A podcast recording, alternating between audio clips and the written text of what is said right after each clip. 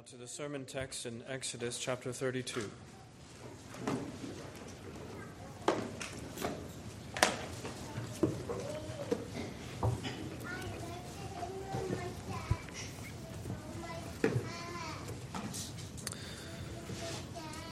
Exodus chapter 32, beginning in verse 1. Now, when the people saw that Moses delayed coming down from the mountain, the people gathered together to Aaron and said to him, Come, make us gods that shall go before us. For as for this Moses, the man who brought us up out of the land of Egypt, we do not know what has become of him. And Aaron said to them, Break off the golden earrings which are on the ears of your wives, your sons, and your daughters, and bring them to me. So all the people broke off the golden earrings which were in their ears and brought them to Aaron.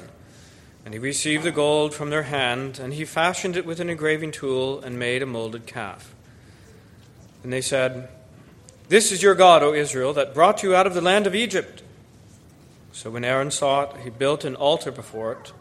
And Aaron made a proclamation and said, Tomorrow is a feast to the Lord. And they rose early in the next day, offered burnt offerings, and brought peace offerings. And the people sat down to eat and drink, and rose up to play. And the Lord said to Moses, Go, get down, for your people, whom you brought out of the land of Egypt, have corrupted themselves they have turned quickly uh, out of the way which I commanded them. They have made themselves a molded calf, and worshipped it, and sacrificed to it, and said, This is your God, O Israel, that brought you out of the land of Egypt. And the Lord said to Moses, I have seen this people, and indeed it is a stiff necked people.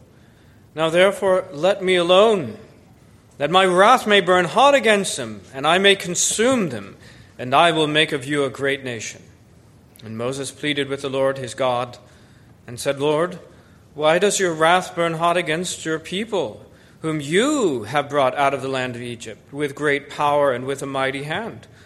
Why should the Egyptians speak and say, He brought them out to harm them, to kill them in the mountains, and to consume them from the face of the earth? Turn from your fierce wrath, and relent from this, this harm to your people.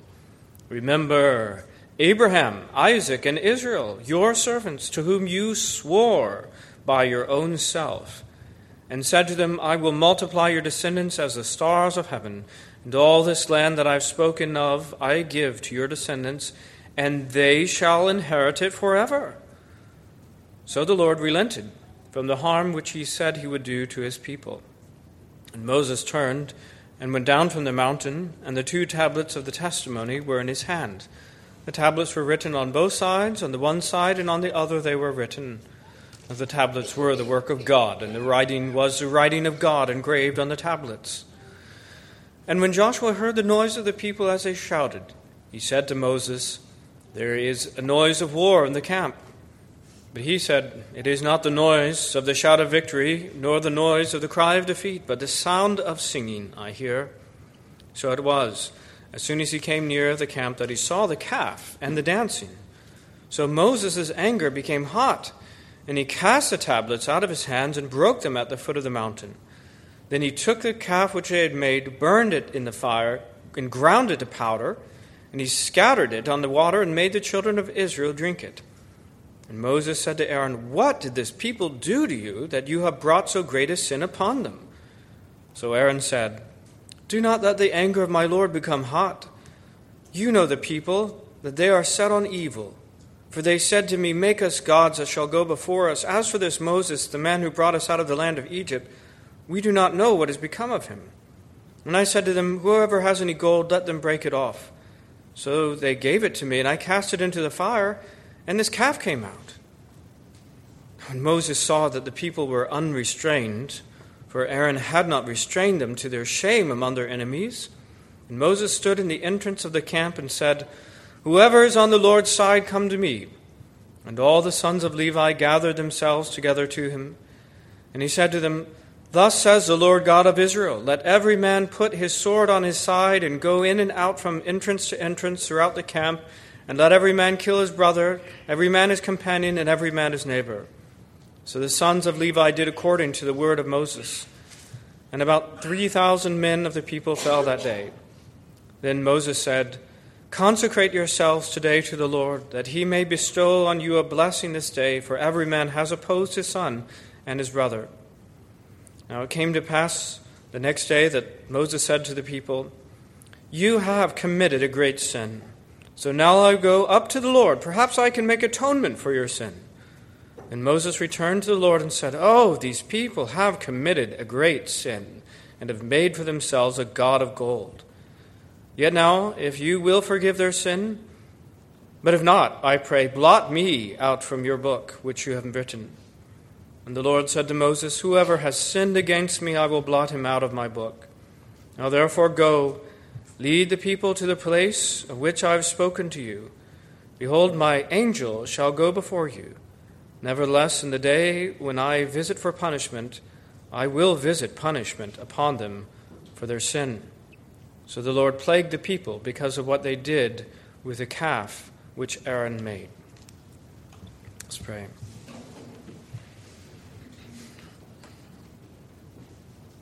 Our gracious Heavenly Father, this is not a flattering portrait of God's people. We know, Lord, this is our family history. This is our covenant people. We are the seed of Abraham. We are the descendants spiritually of these people. And Lord, it is not a, a nice picture. And Lord, there are many complexities in this, things that are not entirely explained in themselves and which must be known from other places in Scripture and from the true system of theology.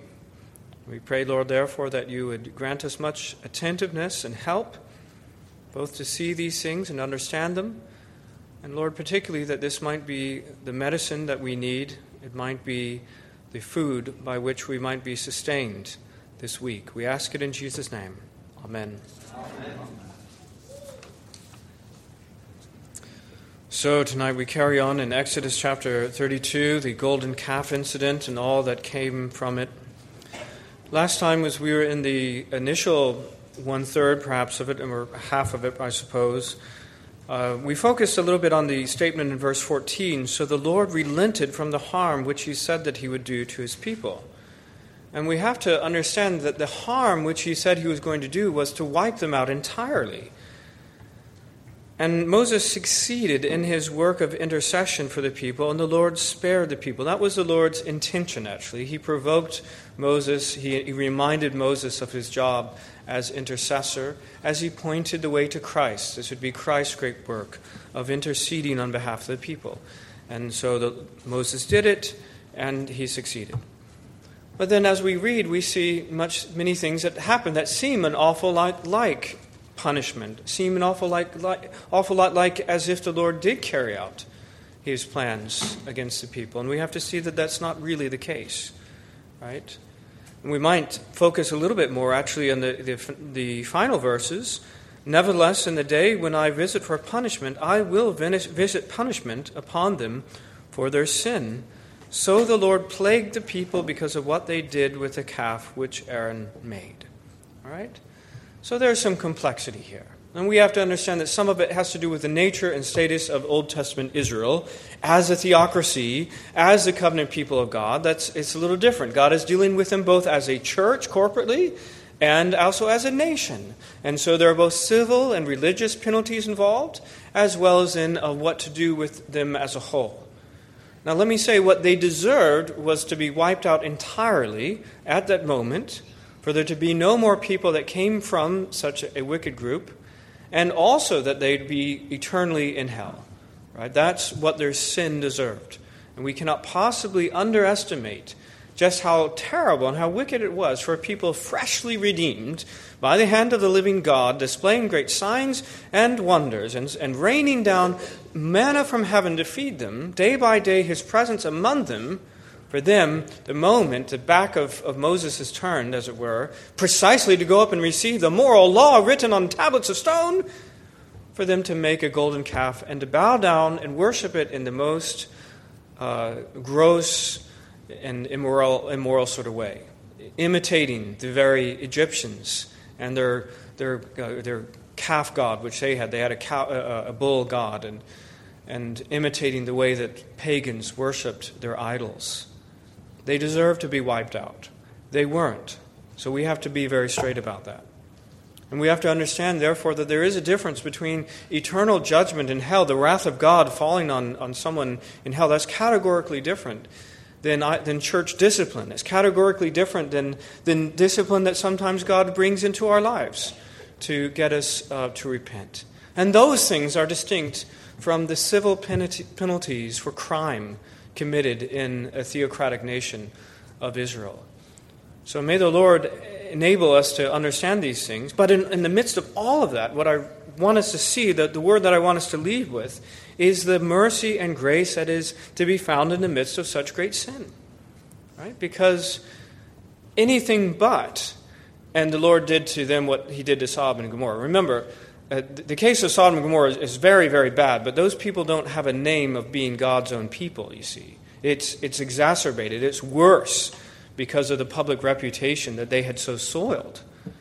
Now, thankfully, that works both ways because as God's covenant people, then He has also committed Himself to preserve them and to uphold them as a nation.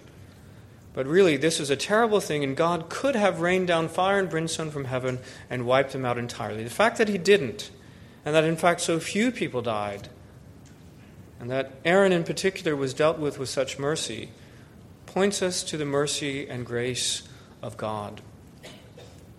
Well, tonight's title is The Reckoning. The Reckoning. And there are four points idol destroyed, Aaron rebuked, ringleaders executed, people forgiven. Okay, those things. That's, that's the reckoning in the midst of the golden calf incident. Idol destroyed, Aaron rebuked, ringleaders executed, people forgiven.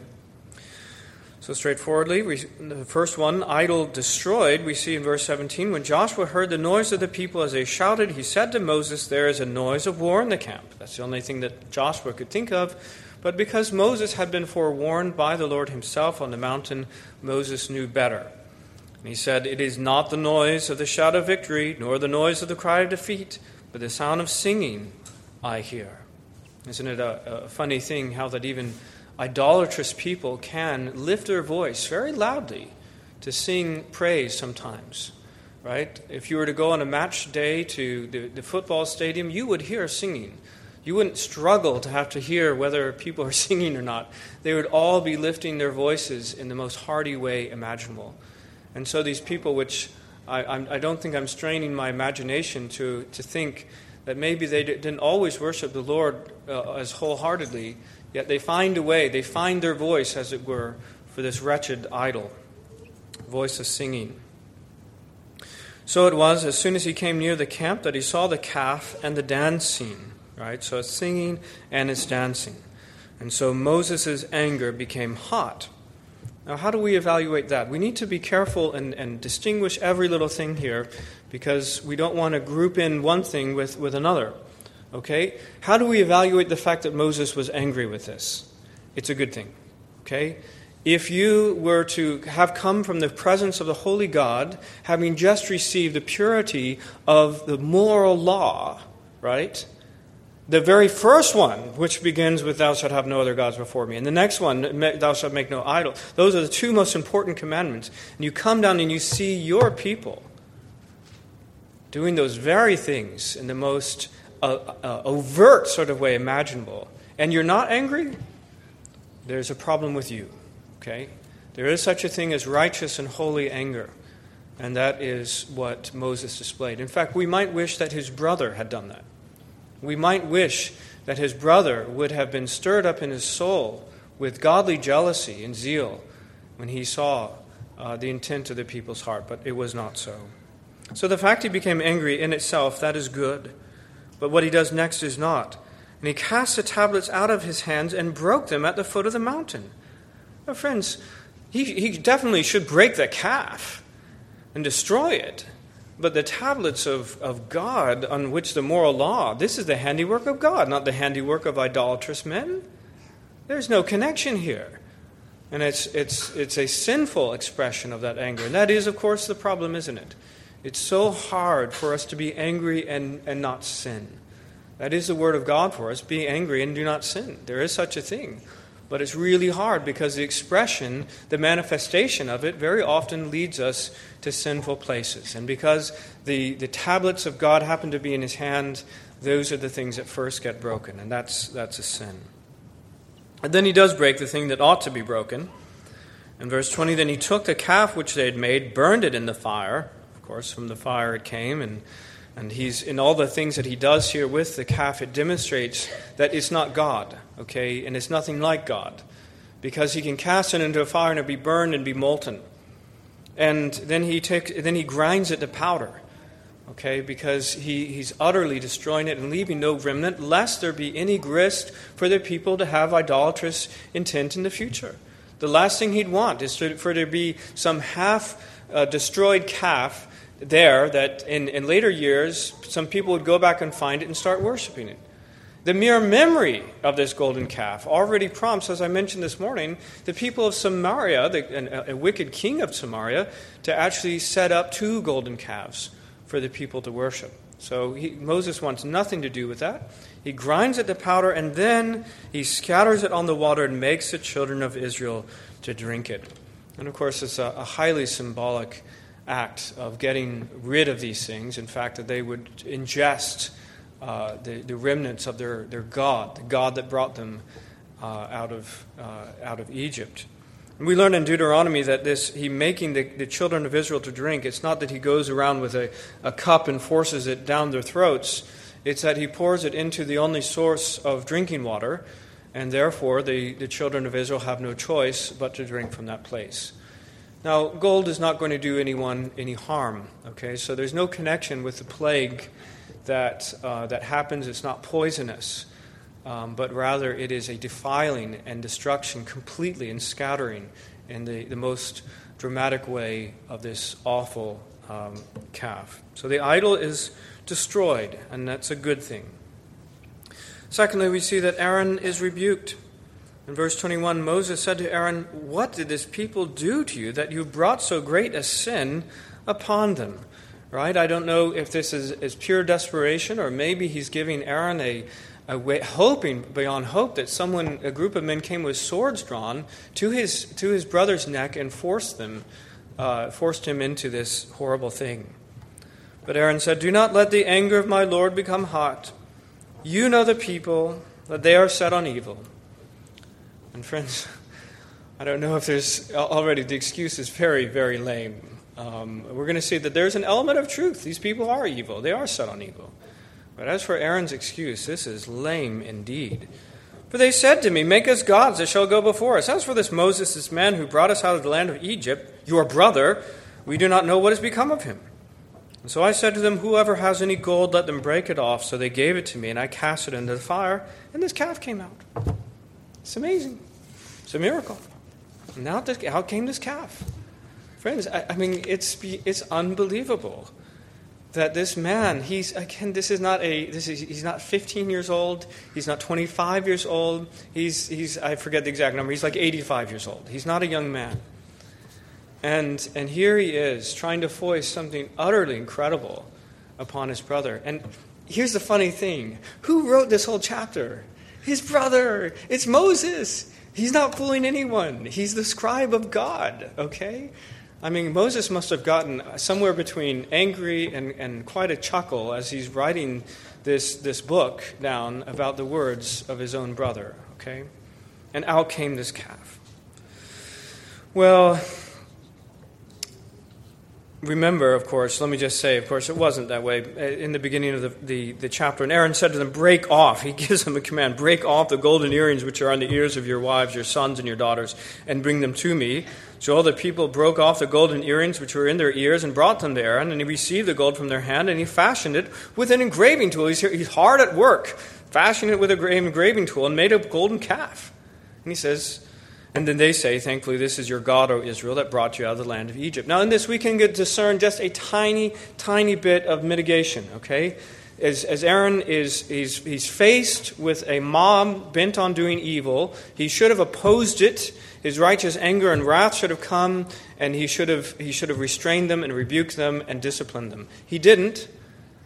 And weakly, he succumbs, but he's trying just in a minute way to sort of move things in a way. Calvin, I think, is trying to, to grant him a break and say, maybe, just maybe, when he says, break off the earrings, rather than gather gold that's lying around, you know, somewhere, but actually take it from your own family, as if it might have, have said, oh, okay, well, we don't want to do that because the cost is too great.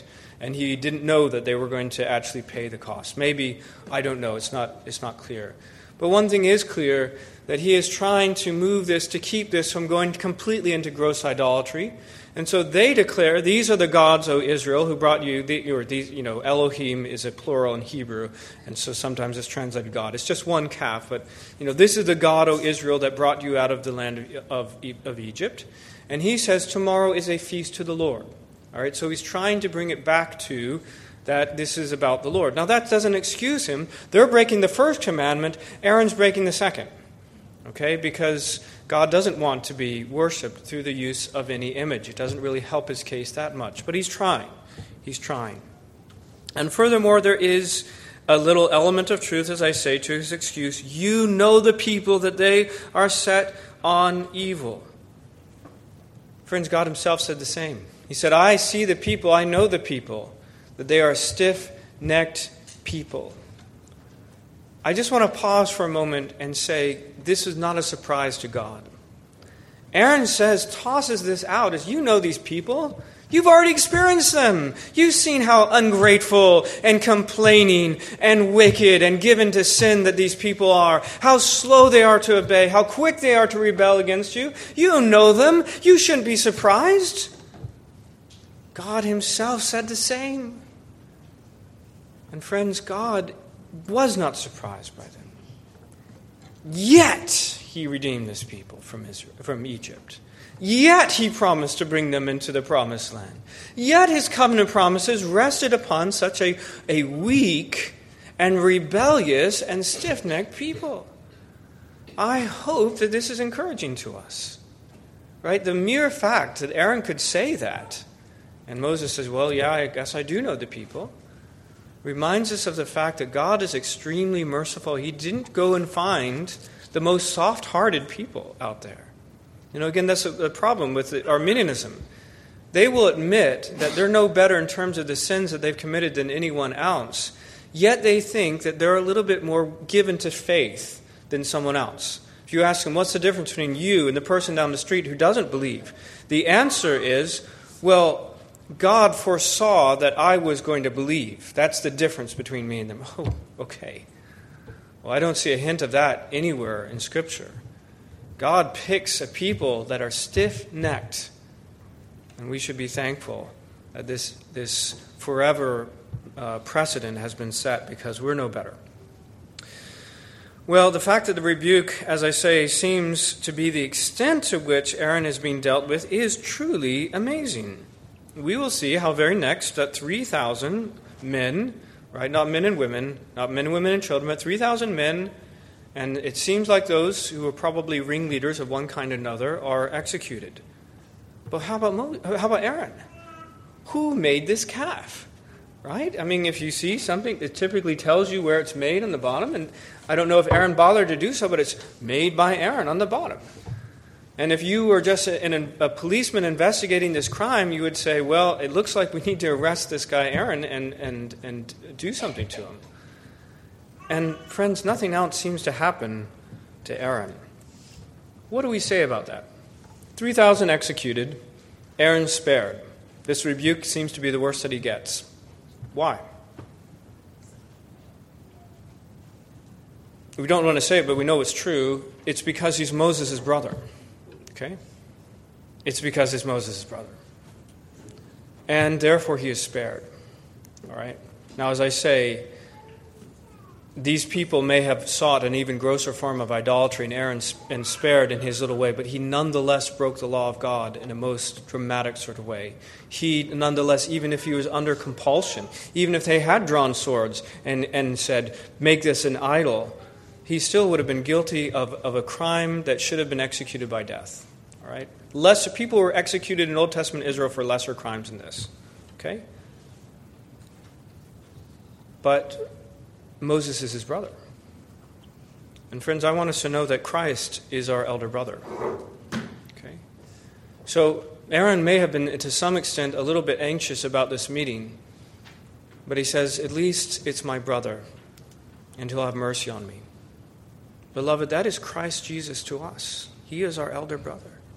And that's the logic of Scripture in Romans chapter 8. What then shall we say to these things? If God is for us, who can be against us? He who did not spare his own son, but delivered him up for us all, how shall he not with him also freely give us all things? Who shall bring a charge against God's elect? It is God who justifies.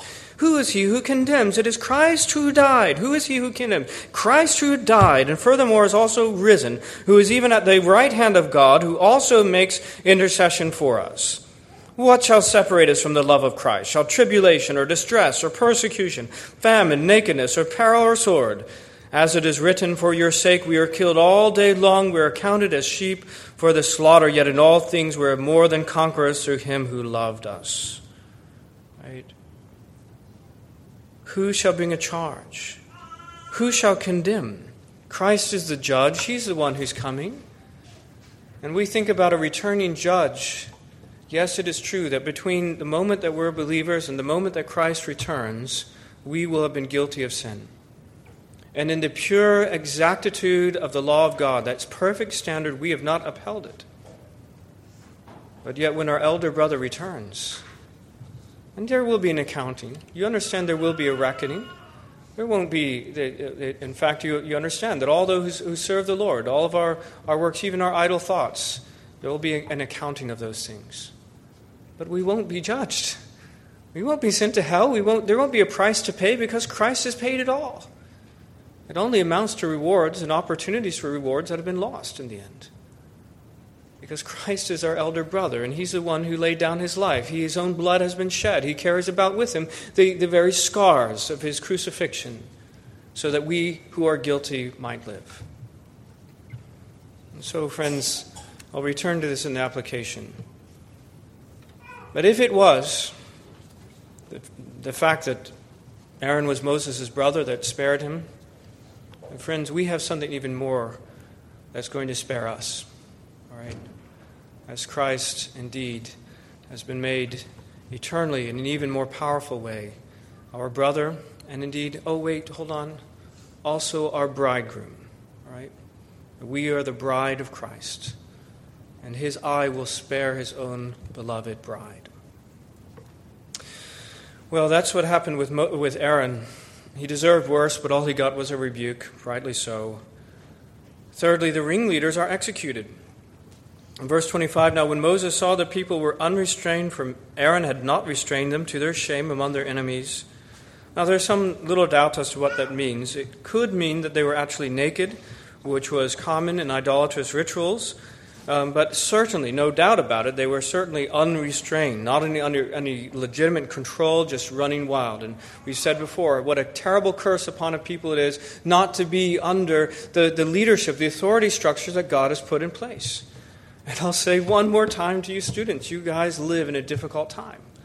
All right? In God's ordinary way of dealing with things, we all grow up in houses that are under authority structures. There is a, a, uh, a father, and there's also a mother, and there are children. That is the ordinary way that God deals with us. And then you marry and you join, there's a new authority structure. Okay? You establish there's a new household structure. What about when you're away at university? It's hard. Okay? It's not ideal. It's not ideal. And you have to be doubly on your guard then because what is ordinarily going to happen to you is what's going to happen to them, that they are unrestrained right? Because the ordinary thing, the, the authority figure which God had given to Moses and, and Joshua to some extent, they're away, and therefore they, they fall into great sin. Well, returning to this, Moses stood at the entrance of the camp and said, Whoever is on the Lord's side, come to me. And all the sons of Levi gathered themselves together to him. And we can praise God for that, that the tribe of Levi were obedient in this way and willing to carry out the Lord's bidding, though it was certainly going to be very uncomfortable at this point. And it is clearly at the Lord's direction. Let us not imagine that this has to do with simply that Moses had come up with an idea off his own bat to execute this, but rather it is at the Lord's direction. In verse 27, he said to them, Thus says the Lord God of Israel, Let every man put on his sword on his side, and go in and out from entrance to entrance throughout the camp, and let every man kill his brother, every man his companion, every man his neighbor. So the sons of Levi did according to the word of Moses, and about 3,000 men of the people fell that day. Well, it's easy again if you didn't have other scripture and if you couldn't make a coherent picture of all this, you might think that they were indiscriminately going from one place to another. But the principle is being established in which Moses, the Lord, actually the Lord's direction, is, is, is acknowledging the fact that these men would kill their brothers in the sense of their, their brother Israelites. Right? These swords were intended to fight against the enemies of the Lord as they went into the promised land, but on this occasion, sadly, they would have to go against their own people, their own brothers. And that's what they did. Now, it was not indiscriminate. Again, there were millions of people here. It certainly was not the case that they simply went out and killed a random group of people, but almost definitely these were those who had taken a particular part in this. As it says, the people came, it wasn't that all the people came up to Aaron. Surely there was a group of those who were determined to do evil who came, and in all likelihood, these are the ones that are executed at the Lord's direction. And so that's the way we understand then the end of the chapter in verse 35, because verse 35 reiterates this in a summary form. It's not speaking of a future punishment or a future execution, but of a summary of what had already happened. So the Lord plagued the people because of what they did with the calf which Aaron made. It's in the past tense, it just it reiterates what has happened. Now, let me ask again why? Why were these men executed? And what you have to understand is that they were guilty of extremely serious civil crimes as well as sin before the Lord. And if anyone is guilty of any serious crime in the Old Testament Israel, they would be executed. Consider the example of Achan. And that's uh, forward in time in Joshua, the book of, of Joshua, chapter 7, but we've we preached through Joshua before, some of you remember. Joshua 7:19. Joshua said to Achan, My son, I beg you, give glory to the Lord God of Israel, and make confession to him, and tell me now what you have done. Do not hide it from me. And Achan answered Joshua and said, Indeed, I have sinned against the Lord God of Israel, and this is what I have done. When I saw among the spoils a beautiful Babylonian garment, two hundred shekels of silver, and a wedge of gold weighing fifty shekels, I coveted them, and I took them. And there they are, hidden in the earth in the midst of my tent with this silver under it. Now, let me stop right there and say there was gold involved, but he didn't make it into a calf. There was disobedience involved, but it wasn't uh, gross idolatrous worship as these people were involved with. He didn't lead an insurrection against Moses or Joshua. He stole these things and in secret he kept them. But what happens to him? Joshua said, Why have you troubled us? The Lord will trouble you this day. So all Israel stoned him with stones, and they burned him with fire after they had stoned him with stones. Then they raised over him a great heap of stone, and still to this day, uh, still there to this day. So the Lord turned from the fierceness of his anger. say it again. So the Lord turned from the fierceness of his anger. Therefore, the name of that place has been called the Valley of Achor to this day. Do you understand? Right? Again, the situation of these people called by his name the, in the theocratic state of Old Testament Israel is that sin had to be punished. There were civil penalties to be paid. And even if the Lord had said, I relent from the wrath that I was going to, to, to levy against them, I was going to blot them out like he did to Sodom and Gomorrah, or the whole earth as he did in the great flood, I relent from doing that. Yet it was necessary that these wicked do, these evildoers be taken from among their midst. You see, Achan, as a one man, had, had brought about the wrath of God upon the nation because his sin was not punished. It was necessary for sin to be punished and for such a man to be put away from their midst.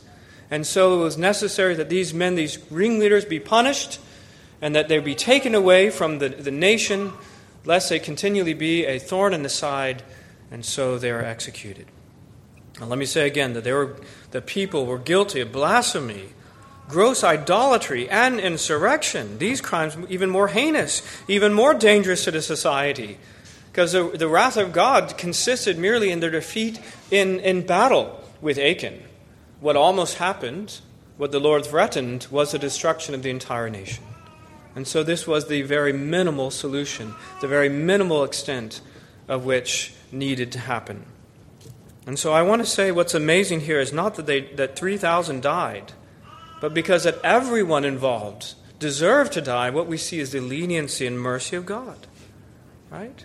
Almost everyone, maybe with the exception of the Levites, I don't know, but it seemed like the vast majority of the people were involved. And we know that Aaron was accessory to all of this, complicit in all of this. And yet he lived, and the vast majority, 99% of the rest of them lived, and only 3,000 died. And this is the mercy of God. Now, that's what happened. So, this, in this reckoning, the idol is destroyed. Aaron is rebuked. The ringleaders are executed. But finally, the people as a whole, they're forgiven. It says in verse 30 It came to pass on the next day that Moses said to the people, You have committed a great sin. So now I will go up to the Lord. Perhaps I can make atonement for your sin. Right? So this is in the aftermath then that the, the, the have been executed, and he's going to return now because this matter hasn't been fully dealt with. The Lord relents from immediately wiping out the people, but he knows that there might still be consequences involved, and he goes, And the heart of Moses is maybe, just maybe, I can make atonement for your sin. Friends, again, this is the heart of this man Moses. We see that in his anger, unrighteously, he breaks tablets of stone. He's weak. He's a sinner. He's merely a, a, a faint outline of Jesus Christ. But the thought on that morning as he goes up to the mountain of God is maybe I can make atonement for this people. Maybe I can save you. Maybe I can have, make sure that you're spared. Friends, I hope we this is, instructs us because this is not the extent of Christ. When we and what we see in Christ is what we see in God. Let's not imagine then, right, that there's some God the Father who stands behind Christ who is hard-hearted. Okay? Because Christ is the image of the invisible God, and all that we see in Christ, we, that, that's God, the real God we see. And there's nothing behind him. And what do we see in Christ? Well, even his types. Even his types seek ways in which that people might be absolved and forgiven, an atonement to be made for them. So he says, he returns to the Lord in verse 31 Oh, these people have, he comes in confession, committed a great sin and made for themselves a God of gold. Yet now, if you will forgive their sin, but if not, I pray, blot me out of your book which you have written. We'll stop right there, friends. You see what's on his heart. He says, Lord, I care for this people. They're wicked, they're sinners. No one knew that more than Moses. He says, I would myself even be blotted out, blotted out. And he's speaking, of course, of the book of life. There are two uh, books. There are probably three, actually. One, a record of the deeds of men, and another with everyone's name written on it. That's the book of life. And one by one, as people die unrepentant, their names are blotted out from that book of life. There's another book, of course, which is the Lamb's Book of Life, and from eternity and, and in, on, in uh, ink that cannot be erased, there are the names of all of, of the elect, all the sheep of God which Christ came, which the Father gave into the hands of the Son, and which the Son laid down his life for. And he says, I would even to be blotted out. I would, I would wish that this, uh, the wrath come upon me. Well, that's the inclination of one who points us to Christ.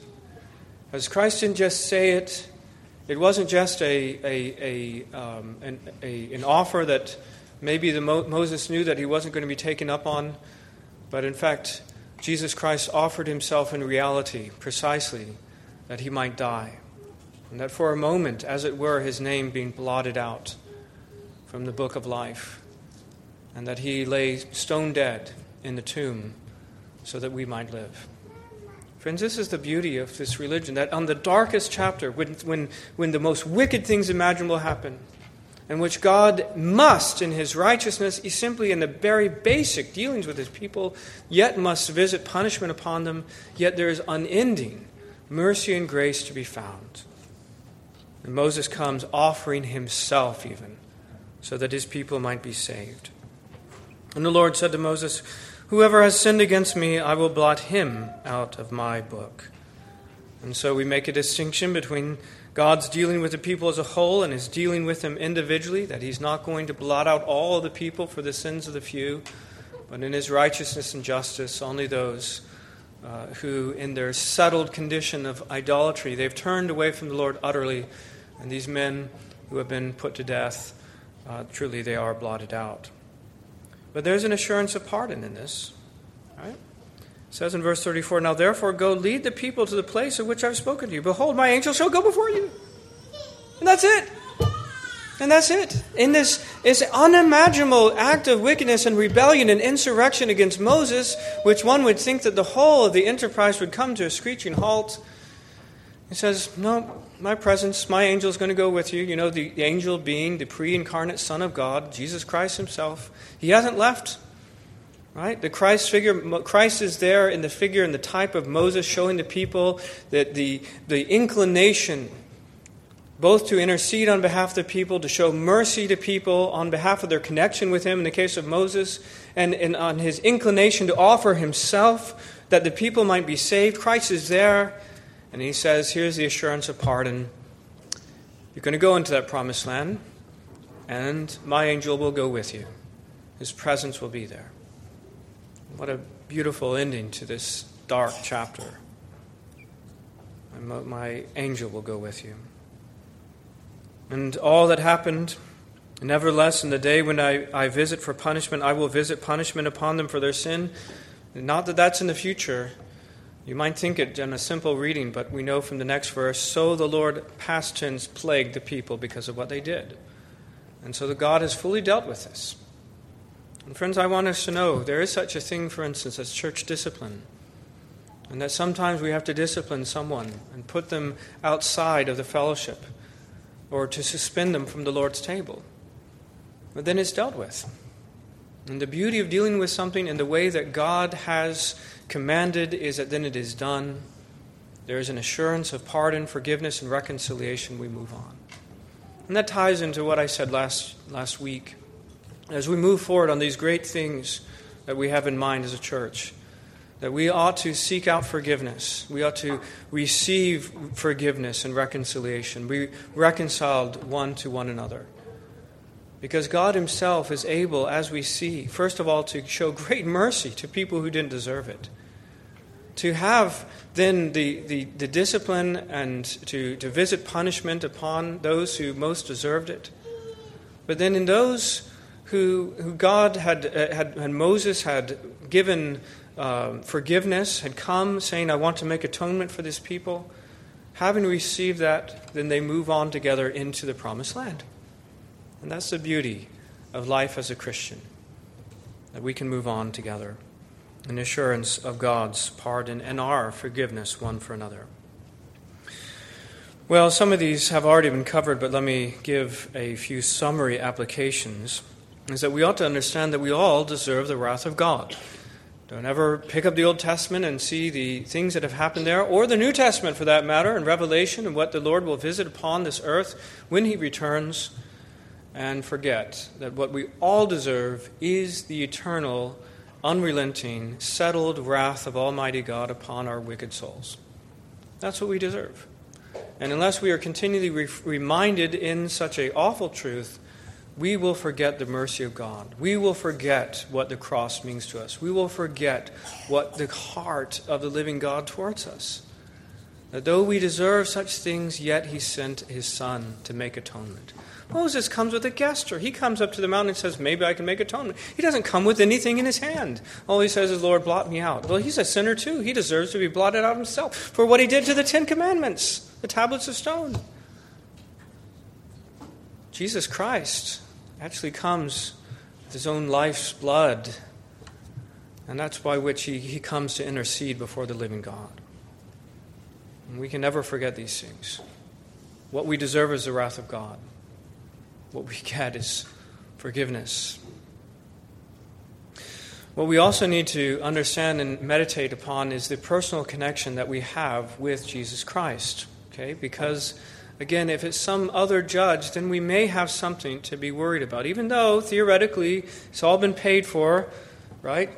Theoretically, the fine or the, the debt has been paid, but we wonder who it is we're going to meet on Judgment Day. Well, friends, it's the same one who died. The, the judge that is coming will be nicely dressed. You know why? He's coming for a wedding. For who? For you. He is coming to marry you and I because this is his wedding feast. He's not going to blot us out. He's not going to execute his fierce judgment upon us. He's coming. Yes, there may be a discussion about the things done in this life. It will have none of the character, probably not even the character of the way that Moses dealt with Aaron. We can be certain, rather, that there will be an embrace, an unending love and joy expressed between the bridegroom and his bride on that day. And therefore, we have nothing to fear. And, friends, if we have nothing to fear from the judge of the earth, who are we fearing? Where do our, do our anxious thoughts come from? I don't know. We should embrace the reality of this forgiveness and certainty of what lies ahead for us. Now, thirdly, we ought to understand that there is such a thing as fatherly displeasure, and some people have a great difficulty with this.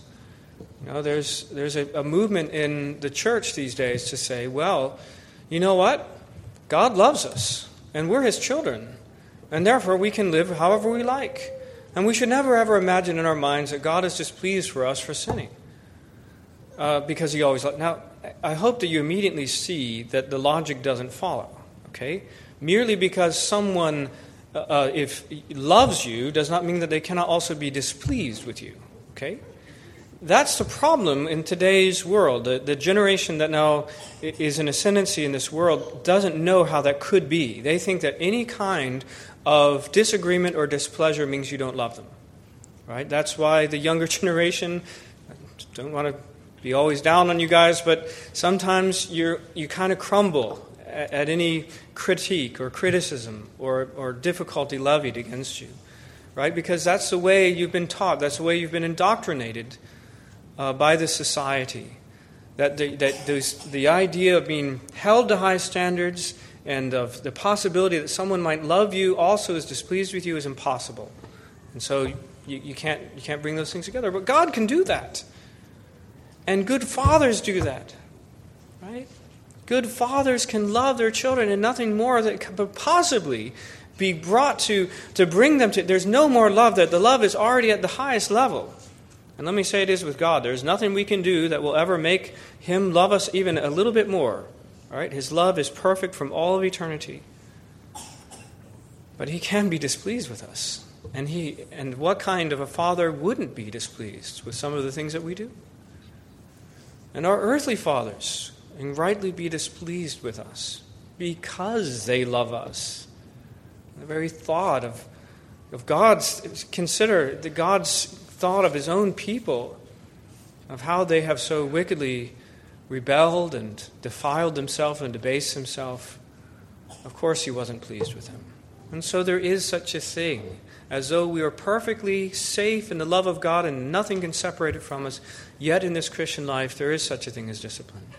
Sometimes it's really public, and sometimes the church is involved, that's church discipline, and sometimes it's God's dealing with us, whether in His Word only or in some circumstances He brings about. Now, that's something for you and him to be, to be clear about in prayer, right? That you always seek. Is there some known sin that I need to repent of? That's not something for the rest of us to be involved in. Again, ex- with the exception of unrepentant public sin, which the elders have to deal with. But as for us, we never make the assumption, like Job's friends, that, oh, well, he must be under the, the discipline of God because he's suffering. Not at all. Our assumption is always that some poor Christian is, is suffering and we need to pray for them. But as for ourselves, we recognize that God could be displeased with us, and that's a good thing. Fourthly and finally, we should meditate on the reality that your sins have been forgiven. Right? It's a settled matter with God. If you're a believer in the Lord Jesus Christ, and I don't mean to say that if you have 100% faith, I mean to say if you have 1% faith, the faith of a mustard seed, which is what Jesus himself makes a comparison. He could have used some great object this big. Instead, he picks the smallest thing, a mustard seed. And if you have that much faith, that's what faith looks like. And if you have that, if you're resting on Christ even by this much, your sins are forgiven. Good. Don't forget it. Be thankful. Here's a weird thing that Satan does he mixes those two things up. He wants us to doubt that our sins are forget, for, forgiven and utterly done with and dealt with at the cross. And on the other hand, he wants us to dwell on the fatherly displeasure aspect of it. Wow, God, really, oh, he's not happy with you now. You're really in big trouble now. All right? It's, it's, it's the other, and, and, and, and that uh, the idea that we can, un, or maybe that we can get away with these things. I don't know. He, he, he confuses the categories in our minds. And we need to remember the fact that the blood of Christ is sufficient to pay for the worst of sins. Let's not forget it in the week ahead. As we have our difficulties, we should be reminded that we have Christ, our elder brother, at the right hand of God, pleading on our behalf. And that God Himself, more so than Moses, stands ready and willing and desirous that we be forgiven. Let's pray. Our gracious Heavenly Father, truly, Lord, there is so much to be found in your word. There's too much for us to take in, so many truths and so many possible applications to our lives. But we pray, Lord, that more than anything, even more than the words that I have spoken, that the Holy Spirit Himself would take this your word and apply it to us directly to the places that need it applied as a medicine, as a balm, as a disinfectant, as a cleansing agent, as a food, and as drink. We pray, Lord, that you'd make us to be a flock that is pleasing in your sight, a flock that boldly and confidently lives the life that you have given in the vocations that we serve to the glory of God. We pray it in Jesus' name.